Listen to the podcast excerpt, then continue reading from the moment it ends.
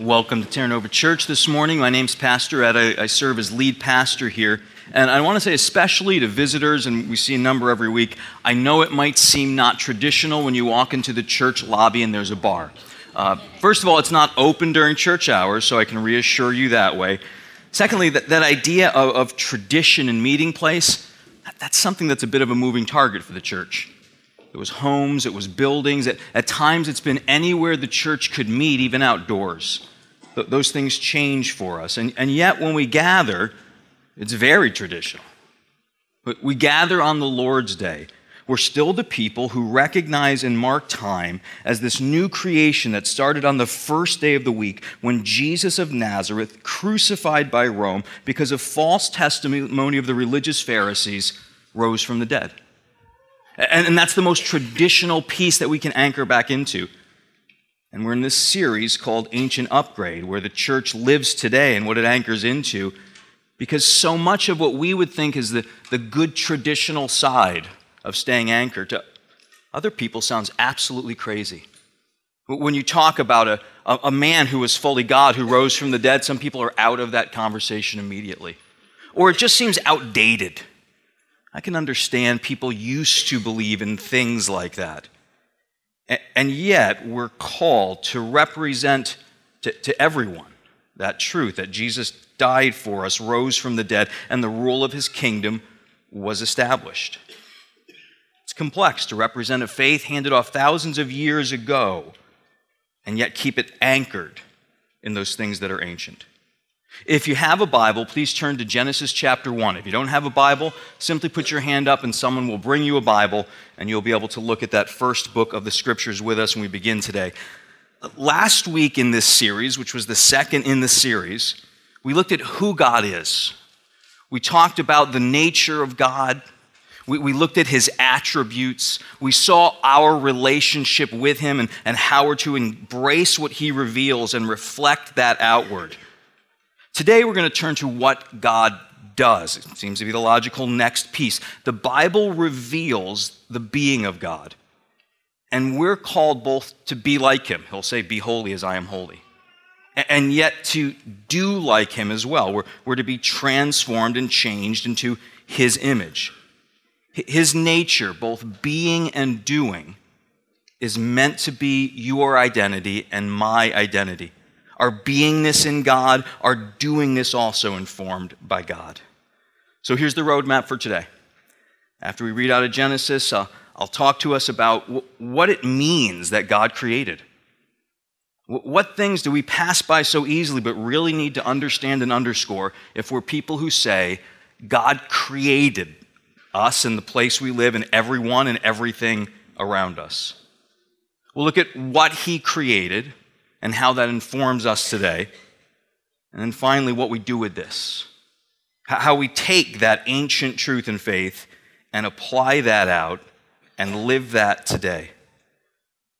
Because if what God created tells us about His nature and our nature, we need Him to inform us. And this is impossible without Him.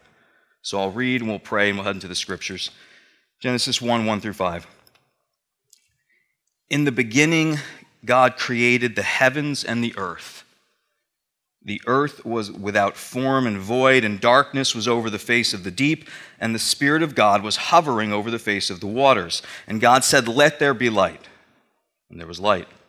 And God saw the light was good, and God separated the light from the darkness and called the light day. The darkness he called night. And there was evening, and there was morning, the first day.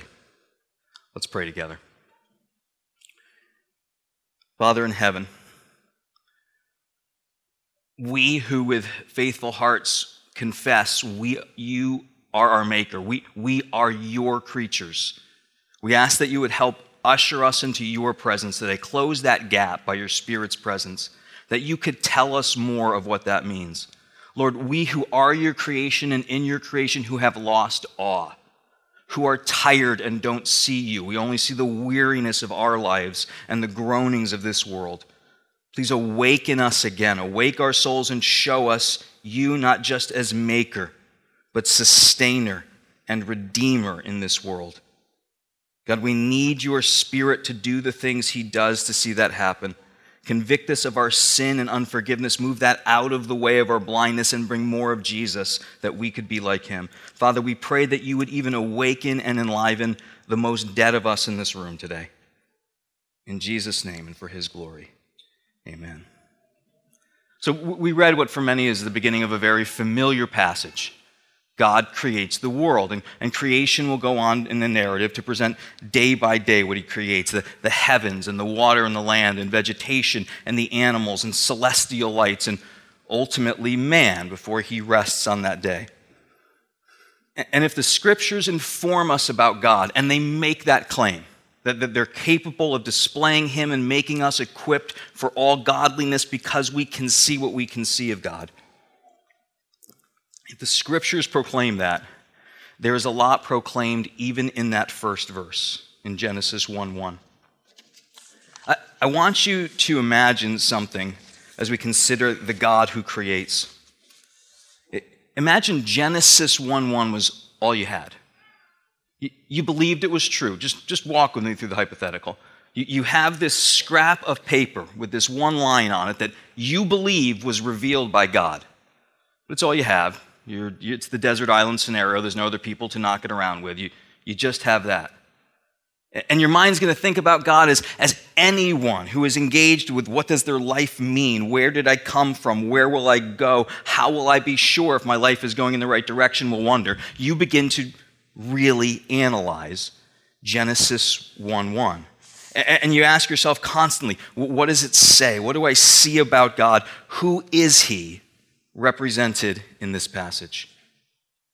And He's represented as that eternal God.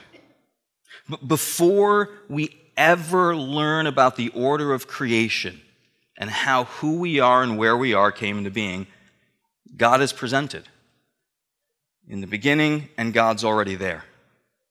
That's the first thing I think, if we're really following through on this and trying to dig deeply into this passage and not just move by to something we know so well that we think that, we can stop. This means first, out of four things that I want to share about what this passage could mean if we really get into it, there's a distinction that exists between God and creation. This is a huge piece for understanding. One, just for our own hearts and minds, so that we're living in the right direction, connecting to God in the right ways. But to so many people who aren't reading Genesis 1 1 to inform where is God? Who am I? What is this place? How did I get here? Where will I go? Because so many people see it all as one. We're a post Enlightenment culture and we came up with this notion that je pense donc je suis, I think therefore I am. My senses are what tell me what things are. So if God is understandable, he has to be touchable, smellable, seeable. And so many people come to a conclusion from that Western thought and separately from Eastern thought to say, well, then it's all one. If I see everything, and that seems really big when I look at the ocean or I consider how many people there are, God must be in all of that and they make the world a matter of one thing God in all and everything, and me as part of that. It's pantheism. And yet, Genesis 1 1 presents something sharply distinct right from the beginning. There, there is no oneness, there's a two-ness, there's creation, and before that creation, in the beginning, God.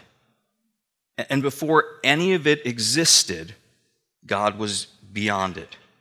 This is why the psalmist will call out in Psalm 121, verse 2 My help comes from the Lord, the maker of heaven and earth. He comes to realize all the things around me, whatever I'm listing my problems as, my problems with these people, my problems with money, my problems with marriage, my problems with my house. My help comes from the Lord who made all of this. If you understand that the God who loves you and made you pre exists creation and isn't just one with it, but is two, you have a place to go.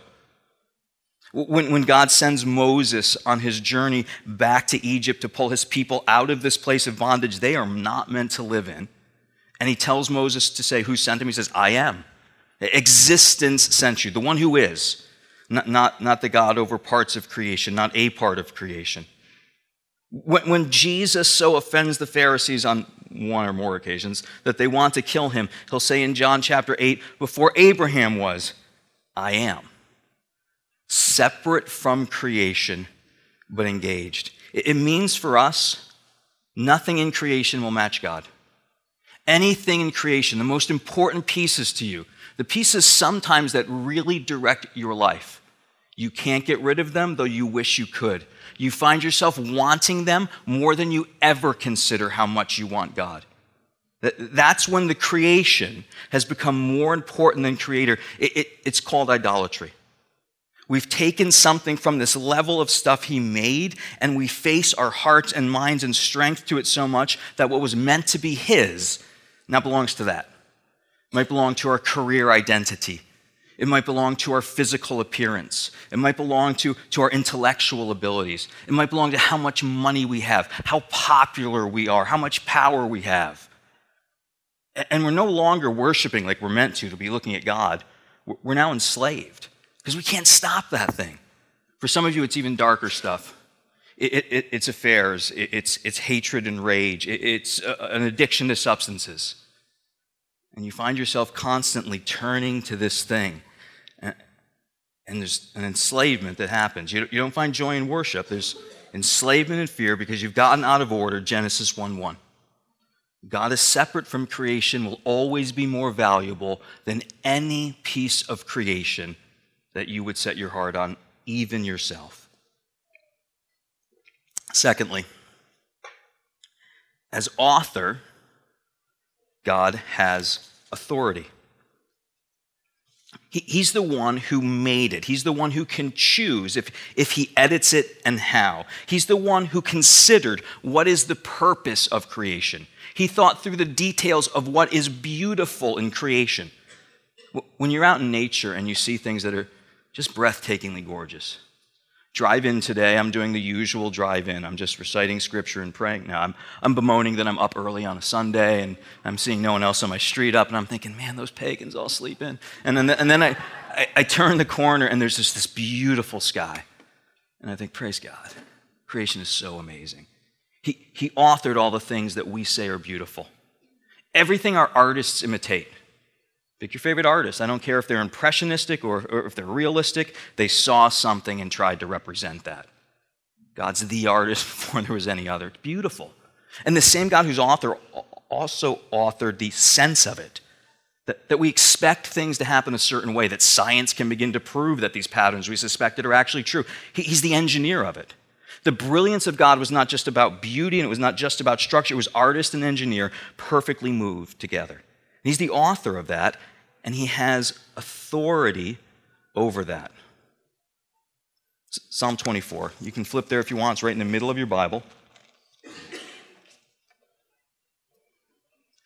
King David is writing this psalm, and, and, David's a guy who is enamored with God and just constantly enamored with God's creation because he's enamored with God. What, what God has done has amazed him. Psalm 24 says this The earth is the Lord's and the fullness thereof, the world and those who dwell therein. For he has founded it upon the seas and established it upon the rivers. It's his, no one else's. All the beauty of it, or the structure of it, or the purpose of it, all the, it's his. He's not creation, but creation is his. So, so, what does that mean on a daily basis to me? I can say it's his. It feels like mine. I have to pay taxes. He's not. But how, how, do, how do I actually apply some of that? Turn to Acts chapter 4. This is where believers begin to apply things like the earth belongs to God. He's the author of it. He's the owner of all the things, including the difficult things. All things work together for good, not always good things, but they'll work together for good. And here the early church has been commissioned by the risen Jesus. If there's ever a time we are faithfully sure of the power of the church, it has to be then. And the church is suffering, like it does in every season sometimes. And, and they gather together to pray. And, and I think this is such a powerful beginning to a prayer. Acts 4 23 when they were released, because their suffering meant prison and beating and those kinds of things, and eventually martyrdom, they went to their friends and reported what the chief priests and the elders had said to them. Remember, those are the same guys who had just killed Jesus. And when they heard it, they lifted their voices together to God and said, Sovereign Lord, who made the heaven and the earth and the sea and everything in them, who through the mouth of our father David, your servant, said by the Holy Spirit, Why do the Gentiles rage? Why do the peoples plot in vain? The kings of the earth set themselves against the rulers, and the rulers were gathered together against the Lord and against his anointed. They begin their prayer as they're passionately crying out. Their leaders are being imprisoned, their lives are being threatened. Jesus has already been killed by these people, and their prayer is, Oh God, who made everything. You made the heaven, you made the earth, you made these Pharisees, you made the high priest, you made me, the God who made everything. They start their prayer with theology, not a to do list. That, that's what people who passionately love who God is and what He does do when they pray. If we started with a to do list, we would become very disappointed because God likely doesn't have a to do list that matches ours. God, I need money. I need it by Friday, please. In Jesus' name, amen. Okay, prayer doesn't work. I prayed, I got nothing for it. But when we start praying, God, you made heaven and earth. You are in control of all the pieces that I start to think those people are in control over. Those things, this is your place. I'm not going to be the one who, like the heathen, imagines, well, here's what could happen if you're not in charge. I'm going to begin my prayers not with, thanks for this food, amen. I'm going to begin my prayers with, God, this is who you are and what you do. You're the sovereign who made these things. Now I think I can actually talk to you and trust you and not tell you what has to be done for my nerves to be okay. The information about God, theology, isn't just for books, it's not just to consider and recite.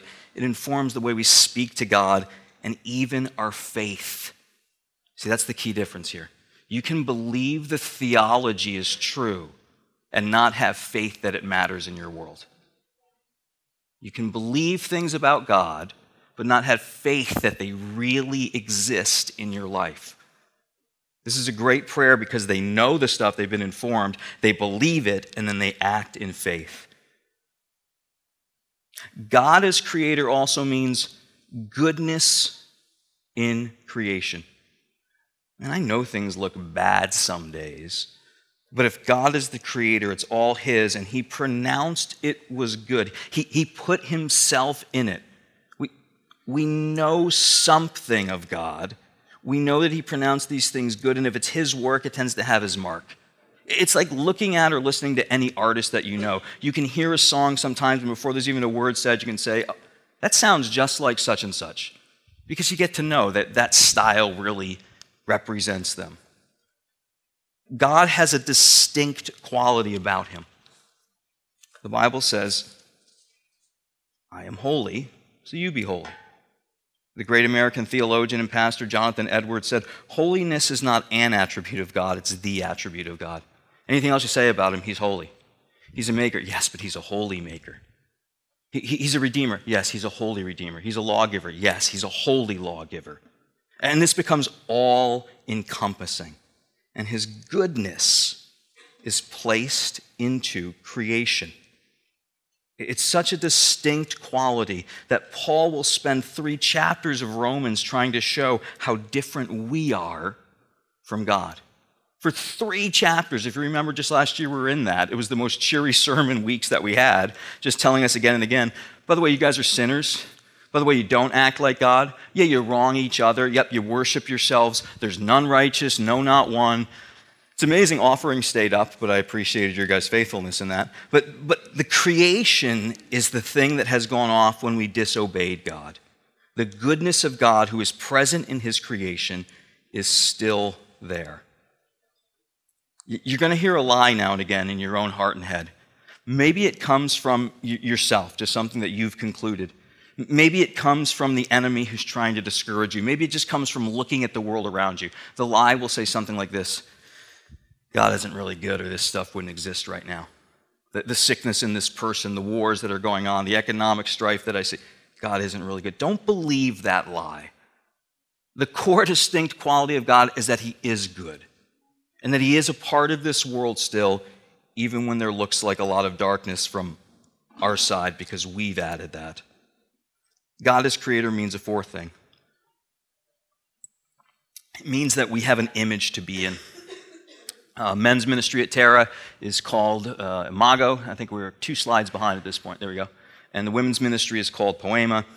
just because one's a masculine and a term and feminine ended term, though in the Bible they apply both to men and women.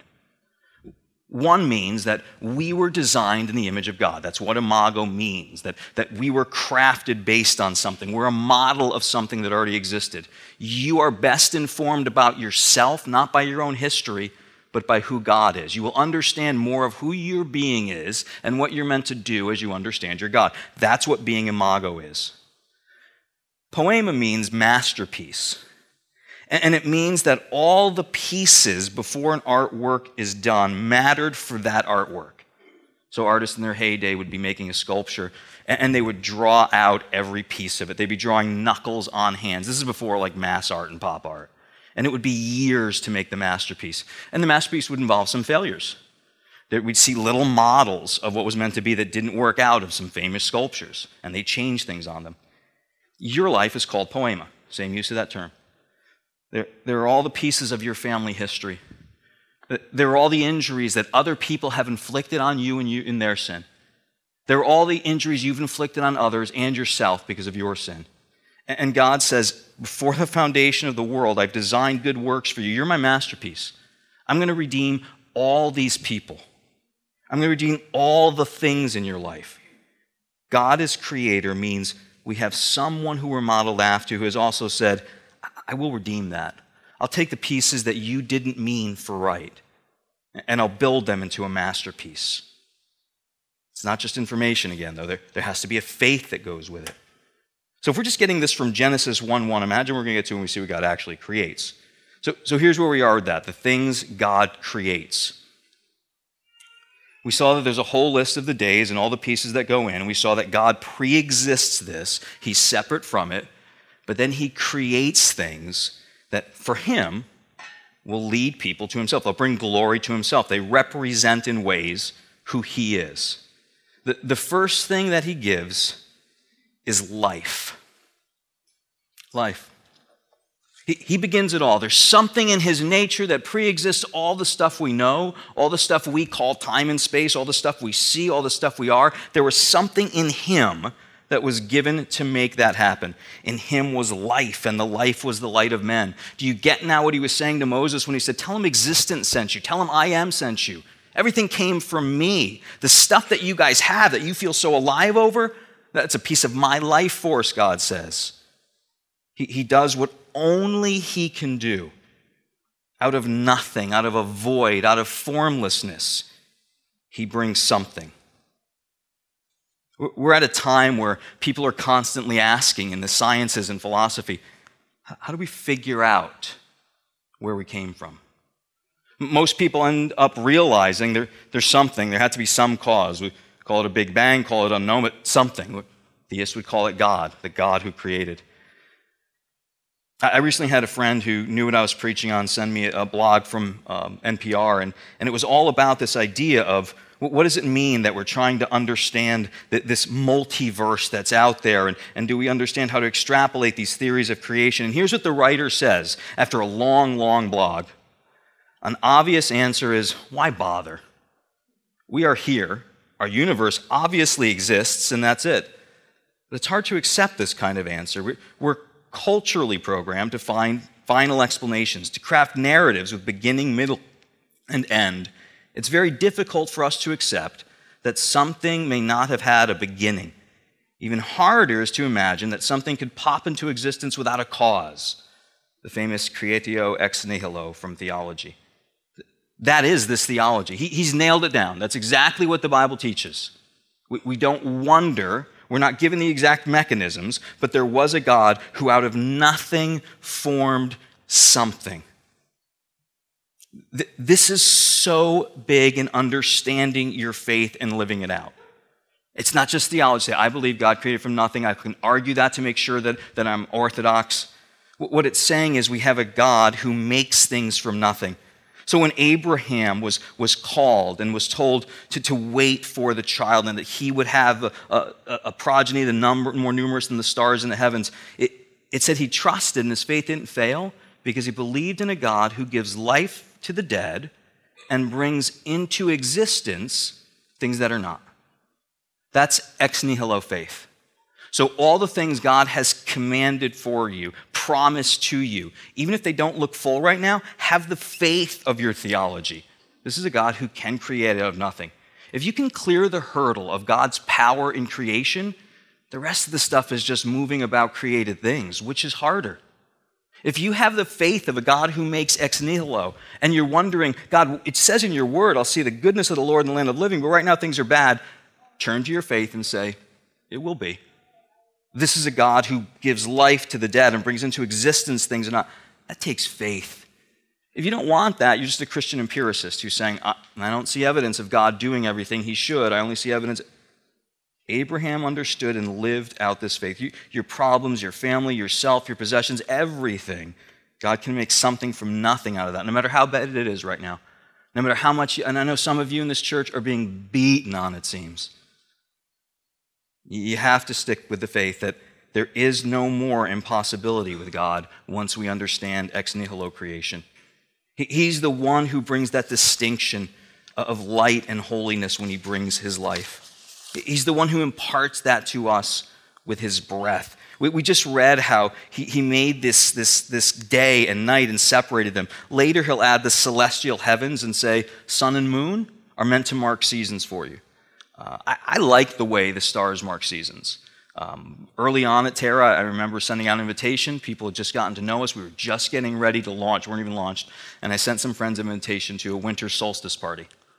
And I wasn't hearing responses at first. And one friend said, well, that's a joke, right? I said, No, no, no. God created these things to mark seasons. This is the season where stuff that was really dark turns to light. This is, this is a great season to celebrate. And they're like, Oh, so nothing? Okay, no, no, no, no. Just we're going to have some food. We'll kill the goat, and then everything will be fine. and we just got together, prayed, talked, read scripture. It was all good. But yesterday was one of those markers autumnal equinox, the day when everything is equal light and dark, same distance. Bad news of that message is it's going to get darker and darker and darker, and we're heading into winter. The, the, the good piece of that message is God has built in to even this creation of light statements. And he tells us keep, keep moving towards the light. First, first winter for mankind must have been brutal. As it got darker and darker, I'd be wondering is this how it's going to be? Is this the new normal? Till they see it repeat once. Okay, we got a break and then twice and three times, and they realize the pattern. Yeah, there are moments that seem about equal, moments that seem really dark, but then it gets light again. Ah, God, have that faith with the one who gave us light. There will be terrible seasons in your life. There will be seasons where things just seem balanced and neutral, and there will be seasons of unbelievable blessing for you. Your God is involved in each of those. Stay and worship Him during them. The one who turned that formless void into this world, who, who took a wasteland and turned it into a desert, took a cross and turned it into life, will work in your life. He, he gave us place. The Bible, it says he carved out a garden where Adam and Eve belonged. All of us have probably had this feeling at some point. Do I belong here? Do I belong at this school? Do I belong dating this person? Do I belong chasing this dream? Do I belong in this state? We, we just wonder where, where am I meant to be? The beauty of the original love, design, and artistry of creation is Adam and Eve knew exactly where they meant to be. They had a place where they belong. They knew perfectly better than anyone else who would ever live where they were meant to be. And they weren't just meant to be there alone, they were meant to be there in community. They were meant to belong together, essentially home and the relationship was, was strong and good and loving. Adam wrote Eve poetry. Even Adam just, look, I mean, they hung out naked together, charged to repopulate the whole planet. Life couldn't have been so bad for Adam and Eve at this point in life. But this is, this is what they had. And God had said to them, You belong here. So many of us now live on the other side of that because of the sinful world we're in. We don't feel like we belong anywhere. And our relationships often seem more painful than fulfilling. The God who created life wants us to have life in Him. The, the God who created place wants us to have place in Him. The, the place that He really restored out of this building and loss of, of this place is the church. It, it's called the ecclesia, it's where we get our word eclectic. It's a lot of different pieces that end up put together and belonging together. It's like any plot of any Wes Anderson movie you've ever seen, all these crazy pieces that ultimately belong together. Some of us would never connect if it wasn't for Jesus. Some of us still be wandering around. Some of us would not like each other. If not, some of us still don't like each other, but we're still part of Jesus and together. But, but we're, we're pilgrims now. We have a fixed point that everyone in this room, if they're following after Jesus, is moving towards the same objective point. We once weren't, so we came from different places. And that's the huge distinction between a hermit who says, I'll just do it by myself, whether trying to find their own way themselves or I'm following Jesus just by myself, and the church, a group of people called to be pilgrims together in community. And he gives meaning. Man didn't wonder, what am I supposed to do? Eve wasn't sitting at home working the garden and think, Am I as valuable as the women who are in the office building? Maybe I should be doing that. They knew what their meaning was. God had not just given them life, He, He'd given them purpose. He created, they would procreate. He worked six days and rested, they would work and rest. He would give direction, to live here and do this, and give prohibition, don't eat this, and they were to follow it. It was direct communication. The, the bottom line meaning was imitate God. Just like He created, you procreate. Just like in the New Testament, say, be holy because He is holy. The, the goal of people is to imitate God. I, I don't care what form or what place that takes for you. The confusion comes when we, we start to wonder what our meaning is based on the lateral. What looks good? Why should I do this? What's that guy doing? What's that woman doing? How should I dress because that person's wearing this? Versus the imitation of Christ. How does that work? How, how do I end up looking like Jesus? What, what, what does that mean? What, well, I have to look and see what's Jesus like. Jesus is just like what we talked about God being at the beginning over creation, because Jesus is the God who created. In John chapter 1, it'll say, He's the one who made everything. He was with God, and by Him all things were made. He's like God in that He's both far and near. We talk about Jesus, uh, God being distinct from creation, but also interacting with Adam and Eve. It's the same with Jesus. With eternally the Father and the Spirit, and leaves to stand with us, dwells in the hearts of believer, but is seated at the throne. Embrace both of those about Jesus. There is a transcendent otherness to your Jesus. Do not pretend to understand everything about him or command him in your prayers. But there is a nearness to Jesus. Don't be so afraid and distant from his authority and holiness that you won't go to him because he says constantly, Come, come to me. He's both near and far. He's author and authority. He's called the author and finisher of our faith as well as creation. He is our model. He is the ruler. He's seated at the right hand.